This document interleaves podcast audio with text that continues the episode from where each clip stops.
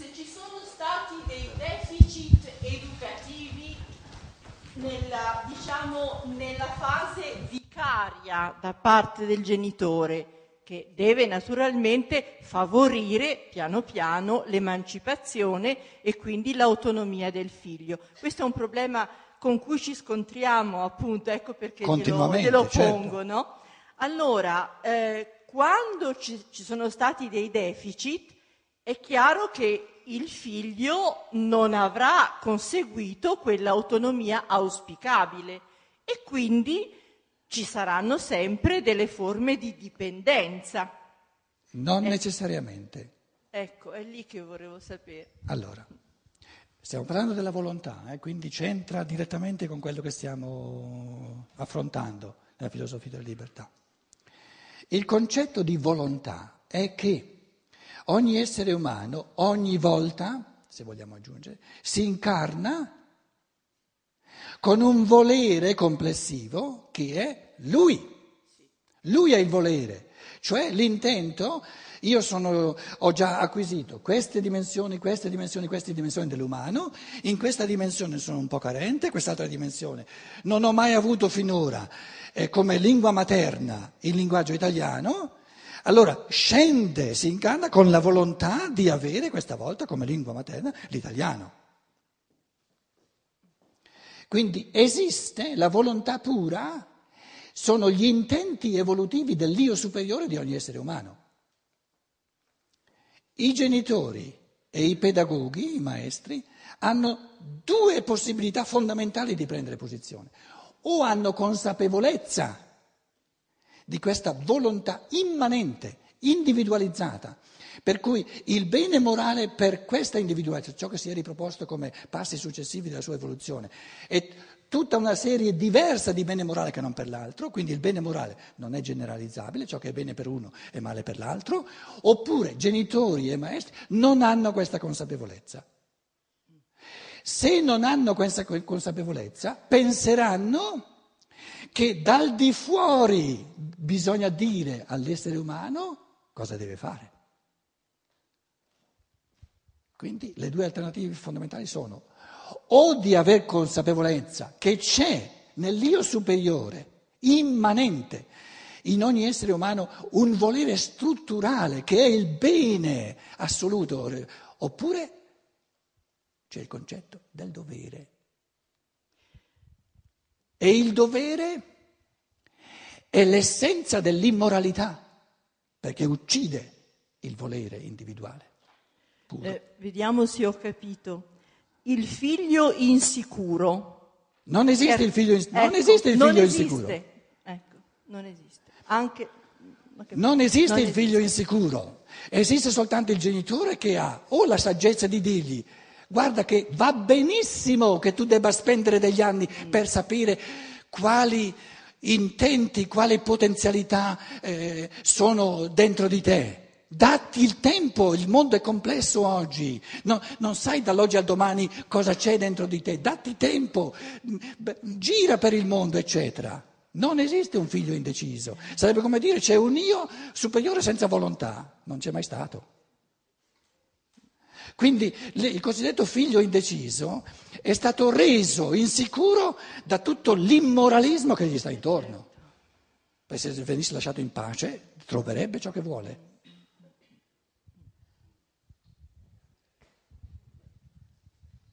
E qualcuno mi diceva ieri, venendo dall'aeroporto a Roma, il bravissimo Marco, diceva una delle cose interessantissime in Italia, la scuola di Stato, con quest'altra pedagogia, eh, fa sempre più acqua e c'era Repubblica, sulla Repubblica un, un articolo dove diceva anche le scuole steineriane, oltre a quelle di Montessori, registrano un, incremento, un raddoppio di iscrizioni. Per questo motivo, perché è una pedagogia, a parte che certi, certi maestri magari non sono all'altezza di questa pedagogia, ma la pedagogia steineriana è assolutamente alternativa.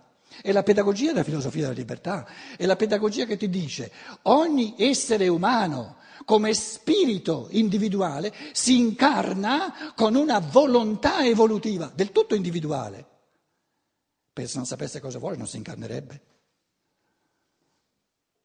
E tutto il mondo circostante è per dargli spazio, per dargli la possibilità di tirarla fuori questa volontà. Se noi invece pensiamo di dover dire noi al, al bambino ciò che deve diventare, è già tutto sbagliato, è tutta distruzione.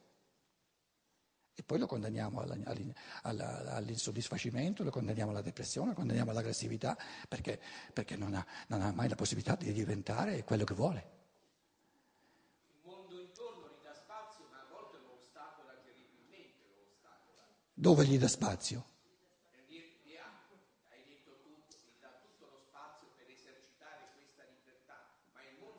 No, il mondo che abbiamo non glielo dà proprio.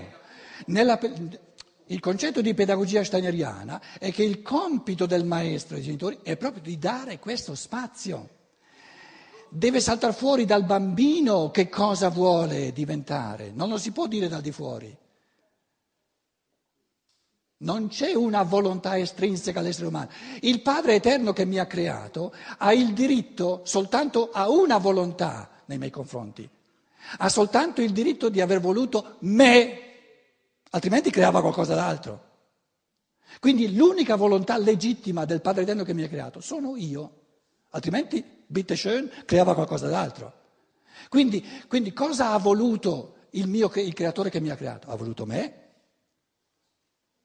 e mi ha voluto come un'infinita potenzialità, si tratta soltanto di vedere cosa c'è potenzialmente in me.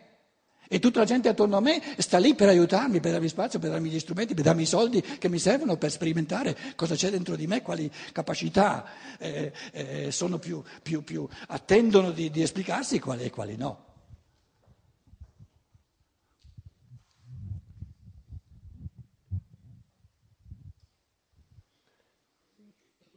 Scusami se ho capito bene, quindi tu stai dicendo che se io oggi alla mia bella età dico, sono timido, sono insicuro a causa dei miei genitori no, che mi hanno soppagato, dico no, una sciocchezza. No, no, no, no, nessuno di noi può rendere causa ciò che è fuori di ciò che è divenuto. Sta attenta. Se io dico così dico una sciocchezza, questo stai dicendo. Sì, esatto.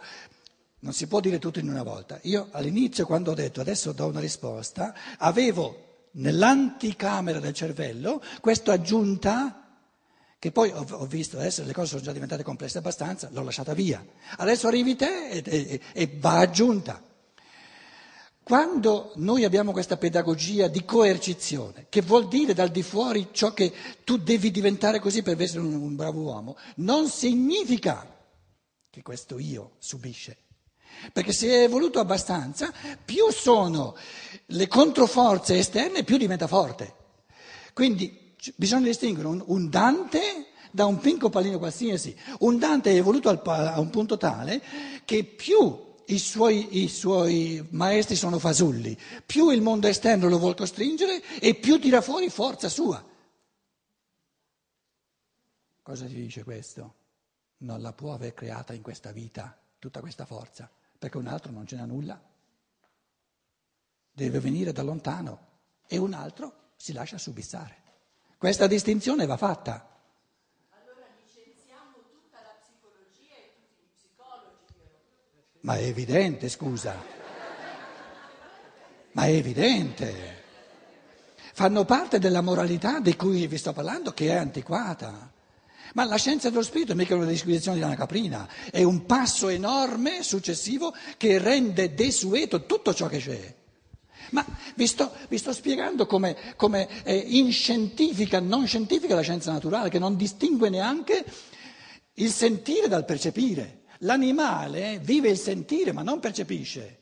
Questa distinzione non la trovate per nulla nelle scienze naturali ed è importantissima per distinguere l'animale dall'uomo. E mi parlano, dicono, l'animale percepisce il rosso. No, non percepisce il rosso, lo vive il rosso. Quindi la scienza dello spirito, cosiddetta scienza dello spirito, è un terremoto assoluto, altrimenti eh, come spieghiamo il, il, l'incrementare dell'aggressività, delle, delle depressioni, eccetera, eccetera, eccetera? L'umanità deve fare un, un salto qualitativo. E il concetto che dice bambino, noi, noi lo chiamiamo un bambino, è uno spirito eterno che ha millenni alle spalle un mondo individualizzato di volontà, si è riproposto, sa il suo io superiore, il suo superiore sa esattamente cosa vuole realizzare questa volta, cosa vuol, a che cosa vuol dare preferenza, qual è il bene morale che poi favorisce non soltanto la sua evoluzione, ma di riflesso l'evoluzione degli altri, eccetera, eccetera, eccetera. Dal di fuori non c'è nulla da dire. Questi pensieri sono nuovi, rivoluzionari e nuovi e sono estremamente necessari, urgenti. Perché se noi abbiamo la scuola di Stato, per prendere questo esempio, se, se, se, se, fa sempre più acqua, se abbiamo sempre più maestri, io ne ho alcuni, una sorella mia è maestra per esempio, che hanno sempre meno voglia di, di fare scuola, eccetera, eccetera. Se noi, il ministro dell'educazione, come si chiama in italiano? Dell'istruzione, no? No, no, come si chiama? Ministro dell'istruzione, della pubblica istruzione, non dell'istruzione, no? Dovrebbe essere un competente in pedagogia. Un normale ministro dell'istruzione, anche in Germania, un normale, no? una persona normale, non prendete questo come, come non ha la minima idea, di, di, di, na, la minima competenza, fa decreti eccetera eccetera, ma siamo a livelli allucinanti. La legge Peter, che è inversamente proporzionale alla propria competenza. Pa- parli di qualcosa che io non conosco, la legge di che? che?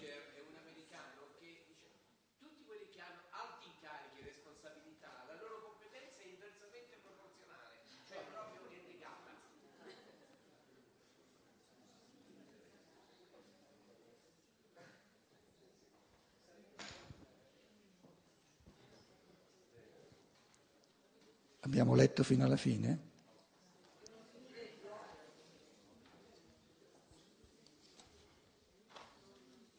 La filosofia della volontà diventa poi realismo metafisico.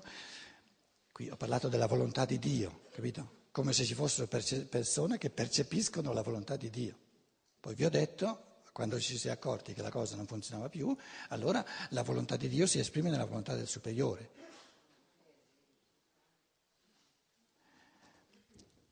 Se nella sua volontà di uomo si esprime la volontà di Dio, perché non nella mia? Sono uomo come lui. Tra l'altro nella sua volontà di uomo si esprime la volontà di Dio su di me. Sia contento che si esprime la volontà di Dio su di lui. Quindi questo tipo di cristianesimo attende veramente di essere afferrato da, dal pensiero perché non c'è quasi nulla di pensiero. Finché le persone sono bambine vanno condotte, condotte però in quest'altro modo, tra l'altro. No? E questo spiega perché tante persone lasciano la Chiesa. In, in, eh, in Germania sono a migliaia ogni settimana, soprattutto adesso, attraverso la crisi. Um, la filosofia della volontà diventa poi realismo metafisico quando trasporta la volontà anche in quelle sfere dell'esistenza in cui una diretta esperienza, cioè percezione della volontà stessa, non è possibile come nel proprio soggetto. Quindi qui ha detto la percezione della volontà è possibile soltanto nel proprio soggetto. Essa assume in via ipotetica al di fuori del soggetto un principio, il volere, la volontà, per il quale l'esperienza soggettiva è l'unico criterio di realtà.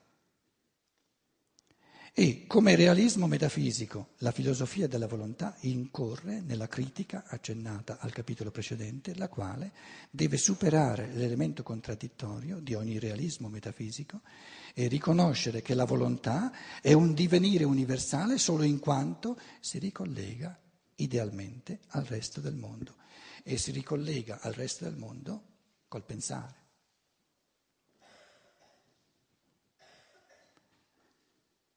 Qual è il concetto del volere? Qual è il concetto di volontà?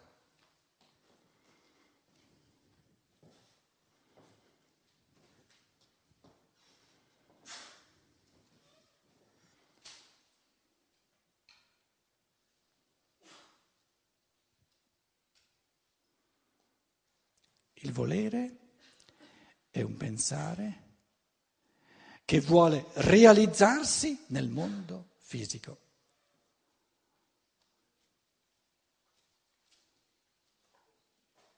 allora diventa un volere e si realizza nel mondo fisico tramite l'azione, tramite l'agire. Beh, se io voglio fare una passeggiata, voglio fare una passeggiata e non mi muovo, non è una volontà.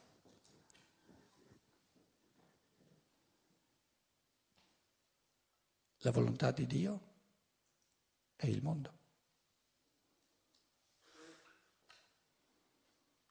La volontà di Dio, Dio tra virgolette, eh? per quanto mi riguarda, sono io.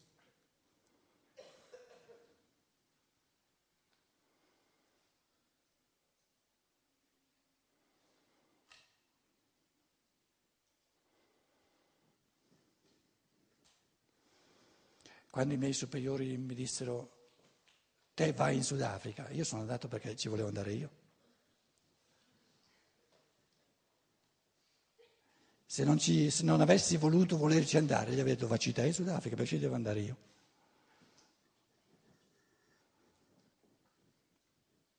E se avesse detto no, ci devi andare per forza, io non avessi voluto andarci, sarei uscito dalla chiesa un paio di anni prima. No problem.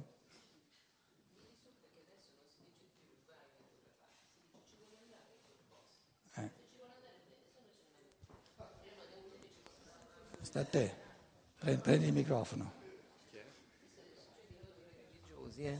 Dicevo, eh, mi risulta da diciamo, esperienze di miei familiari che adesso non esiste più dire vai eh, in un dato posto, ma gli si chiede prima, ti interesserebbe andare in questo posto perché ci sarebbe un posto libero? Se ci vuole andare bene, se no non ci va. Adesso abbiamo una congregazione di religiosi dove i superiori devono, insomma, devono riempire i posti vuoti e nessuno ci vuole andare.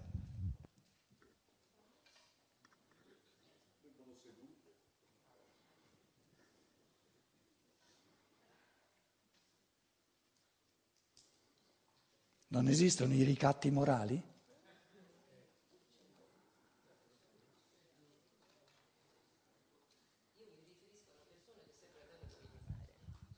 Mi riferisco a una persona che conosco molto bene, perché fa parte della mia famiglia, è sempre andata dove voleva e quando si è stufata se n'è andata da lì e è andata da un'altra parte, è sempre stata assecondata, devo dire. Può darsi che sia un caso particolare. Voglio dire, adesso se noi prendiamo, perché l'ubbidienza, così come io l'ho descritta, che si esprime nel superiore, eccetera, eccetera, no? Presuppone questo contesto di un, di un, religioso che ha fatto il voto di ubbidienza. Se questa persona fa quello che vuole e non fa quello che non vuole, qual è il senso del voto di ubbidienza? Quindi penso prima o poi... Penso che sia caduto in desuetudine di fatto. Com'è? Penso che di fatto sia caduto in desuetudine. Se ne saranno accorti, che ne so. Sì, in linea ideale, però la realtà ci metterà un bel po' di tempo per essere pulita nel tirare le conseguenze.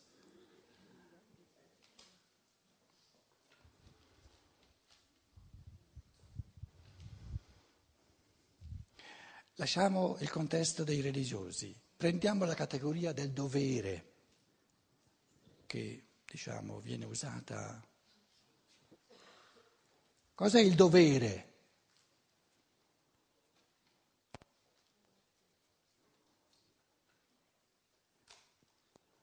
Quindi lasciamo via la Chiesa, lasciamo via i religiosi, lasciamo via... Il dovere esiste?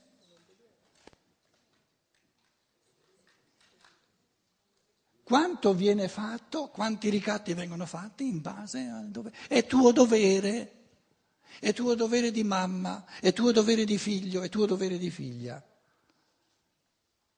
Intende dire, è la volontà di Dio su di te, è la stessa cosa. Quindi non sono soltanto i religiosi la Chiesa Cattolica desueta, è tutta la società. No? Allora io vi ho chiesto, io sono il tedesco che non sa l'italiano, lo vuole imparare. Ho sentito che c'è la parola il dovere e vi chiedo cos'è il dovere?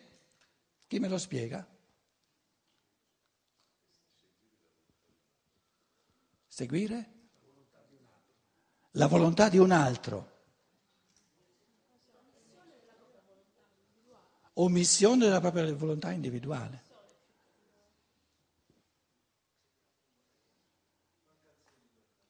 Mancanza di libertà.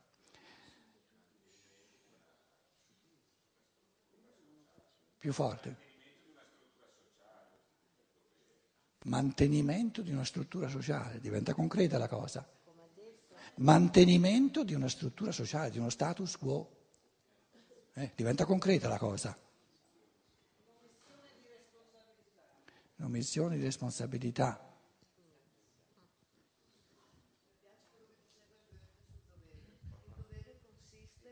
Prendi il microfono. Quello che diceva Goethe sul dovere mi piace molto, io non saprei darle una definizione, però mi è piaciuta molto quando l'ho letta, che dice che il dovere consiste nell'amare ciò che si comanda a se stessi. L'ho trovata molto bella. Consiste nell'amare ciò che si comanda a se stessi. Liebe ist, die Pflicht ist, wenn man liebt, wa- was man sich selbst befiehlt. Quando si ama ciò che si... È un comandamento che ci si dà? La libertà non si comanda, la categoria del comandamento non funziona. E in tedesco non c'è questo comandamento. Com'è? Non si può tradurre esattamente perché questo concetto pulito in tedesco non c'è in italiano. Diventa subito animico. Subito il comandamento. Si può dire,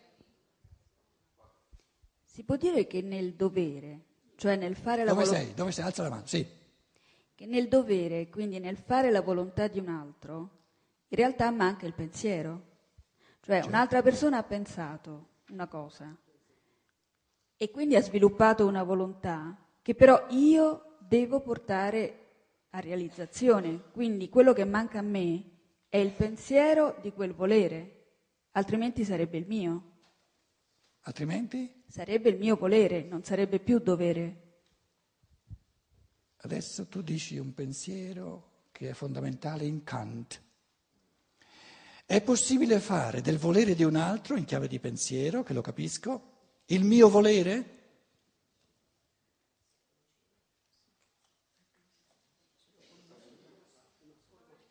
Se lo capisco diventa il mio volere. Com'è? Cioè se, se io lo, mh, lo penso, ecco come diceva eh, prima lei, nel momento in cui io amo quello che devo fare, che voglio fare, di- diventa da dovere. Quando io la- amo l'altro e colgo un frammento del suo volere, farò di tutto per aiutarlo a realizzarlo, ma non potrà mai diventare il mio volere perché è quello che vuole lui e quello che vuole lui non sarà mai neanche un frammento di ciò che voglio io, perché sono un altro essere. Quindi amare l'altro significa fare di tutto per aiutarlo a realizzare la sua volontà. Per realizzare la sua volontà significa realizzare il suo essere. Ma io devo realizzare la mia volontà, devo realizzare il mio essere. Io non posso mai volere quello che vuole l'altro. Dovrei terminare di essere io, cosa che non è possibile. Perché se terminassi di essere io sarebbe il il fenomeno dell'immoralità in assoluto. Cancellerei uno spirito umano. Per fortuna non si può. In questo senso il dovere è immorale. Prendi il micro- Com'è? In questo senso il dovere è immorale perché manca la parte Il dovere è pura. di pensiero e di Il amore. dovere è pura prevaricazione. È per essenza immorale. E non dico amorale, dico immorale. Perché tende a cancellare la volontà dell'altro, che deve essere un'altra. Di fronte a un obiettivo comune, di fronte a un obiettivo comune, Non esiste un obiettivo comune. ma ho capito, un obiettivo diciamo generale, Non esiste. nemmeno. Allora basta la mia domanda, con un obiettivo condiviso va bene? No, Nemmeno. no. Eh, eh, Una scuola, prendiamo una scuola, un ospedale, una scuola. Eh. Tu dici c'è una volontà concertata, una volontà ci collettiva. si rende conto di una urgenza, di una necessità, di un intervento particolare al fine di migliorare la funzionalità dell'ospedale. Tutto questo voluto e inteso, questi intenti legittimi che sono necessari, sono per l'individuo la condizio sine qua non per il suo volere individualizzato. Ma non c'hanno nulla a che fare.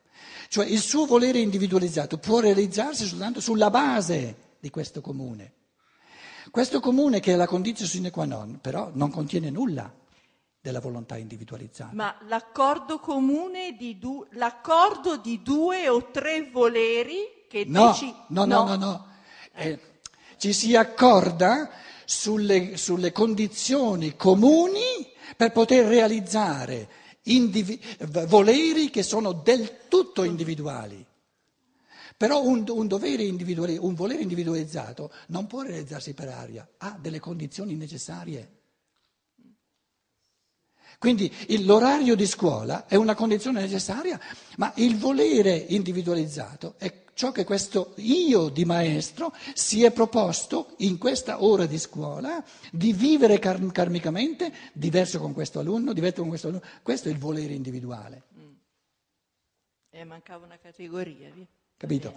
Però per poter realizzare questo volere che è del tutto singolo, individuale, che in questo mio volere, di questo mio volere non c'è nulla nell'altro maestro, è necessario avere una base comune, Rahmenbedingung si chiama in tedesco, ehm, cornice, come cornice di- di- per poterlo realizzare. Quindi tutta la morale generalizzata non ha nulla a che fare col morale, è la condizione è il presupposto per poter realizzare il morale. Morale è soltanto il volere individuale dell'individuo, solo quello è buono. Tutto il resto è presupposto, è un presupposto necessario per il bene morale. Quindi noi abbiamo una morale generalizzata no, che viene messa, viene presentata come il bene morale, ma non è il bene morale, è il presupposto necessario perché si realizzi il bene morale. E ciò che è il bene morale non è ancora stato neanche visto. È del tutto individuale. È, è diventato più chiaro il concetto? Quindi a un bambino gli si presenta una cosa non come un dovere, ma come una condizione sine qua non affinché lui, Non gli presenti proprio nulla. perché il- è un bambino, cioè un bambino La società, mh, brevissimo andiamo a mangiare, la società è come il contadino di fronte al tulipano, di fronte alla rosa. Tu cosa hai da fare di fronte alla rosa, al tulipano? Gli devi presentare il suolo, gli devi preparare il suolo. Tu puoi intervenire nelle forze, forze di forma e delle forze di, di crescita della, della rosa dal di fuori? È tutto immanente. Lo stesso col bambino. Tutte le forze immanenti nel bambino, non ci puoi fare nulla. Però se non gli dai le condizioni di suolo, precludi ogni crescita. Non, non gli dai la possibilità di manifestarsi. Ma se gli dai la possibilità di manifestarsi, non puoi intervenire in quello che c'è da manifestarsi, perché quello che c'è da manifestarsi sta in lui, non lo puoi, non lo puoi dare da di fuori e non lo puoi cambiare. Puoi solo far di tutto perché non si possa manifestare o far di tutto perché si manifesti. Ma nessun contadino può cambiare nulla nella legge, nelle forze immanenti evolutive della rosa o del tulipano. Buon appetito. Ci vediamo a che ora? Alle 4. Grazie.